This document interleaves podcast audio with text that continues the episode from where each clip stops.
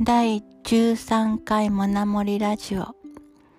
モナの森から山本勝子がお届けしています。今日と明日は大雪の予報です。12月も1月もちっとも雪が降らなくて。去年に引き続いて今年も全く雪がないのかなと思っていたら今頃になって急に大雪の予報になりました。大雪は車の運転も怖くてちょっと嫌だけどでもやっぱり少しも雪が降らずに春になったら虫や花が困るでしょ？だから雪が降るのはきっといいことです。そして雪の日にいろんなことをするのも大好きです。今木を削っています。かおりちゃんというお友達にもらった木片に鬼と書いて円樹という木を一生懸命削っています。ずっとずっと削っていくと、お箸がどんどんどんどん可愛くなって、愛おしくなっていきます。そして、どんどんどんどん今度は磨いていくともっともっとそのお箸が大好きになっていきます。先日いただいたメールで生まれたばかりの赤ちゃんが泣いてばかりいるので可愛がれるかなって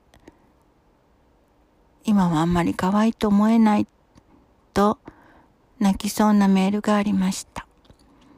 私は大丈夫大丈夫絶対大丈夫ってそう思いました。こんなお箸だって一生懸命一生懸命お世話をすればどんどん大切になっていく。まして小さな可愛い赤ちゃんです。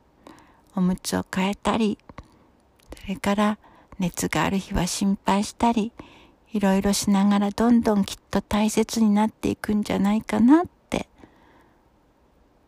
私はそんな風にメールをしました。でも大変な時はいつでもいろんな人に相談に持ってもらったりまたメールをしてねと言いました。昔書いた詩が出てきました。小さな小さな詩ですけど読もうと思います。お母さんの腕の中。転んだ後泣いていた時教科書がないのと困った時喧嘩をしたのと悲しかった時朝起きてそばに誰もいない時小さな虫でも怖かった時ゴロゴロ雷が鳴った時なんだかわからないけど寂しかった時母の腕の中は魔法だった。母さえ呼びに行けばどんなことも大丈夫になった。母の腕の中はどんな魔法より魔法だった？そしてきっと私は思うんです。赤ちゃんの可愛いという気持ちもきっといろんな魔法に包まれているんだなってそう思います。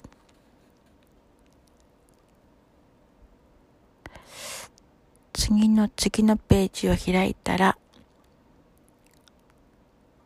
ちょっと風邪をひいたからという詩がありました。詩というほどのものでもないけど、ちょっと風邪をひいたから、ちょっと風邪をひいたから今日はぐうたらっとするのです。ちょっと風邪をひいたから今日は泣いてもいいのです。今日は風邪をひいたから早くベッドに入るのです。今日は風邪をひいたから家に帰るのが楽しみです。そんな詩でした。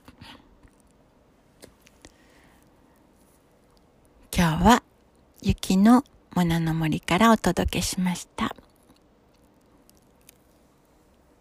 皆さんの今日はどんな日でしょう？ではまたね。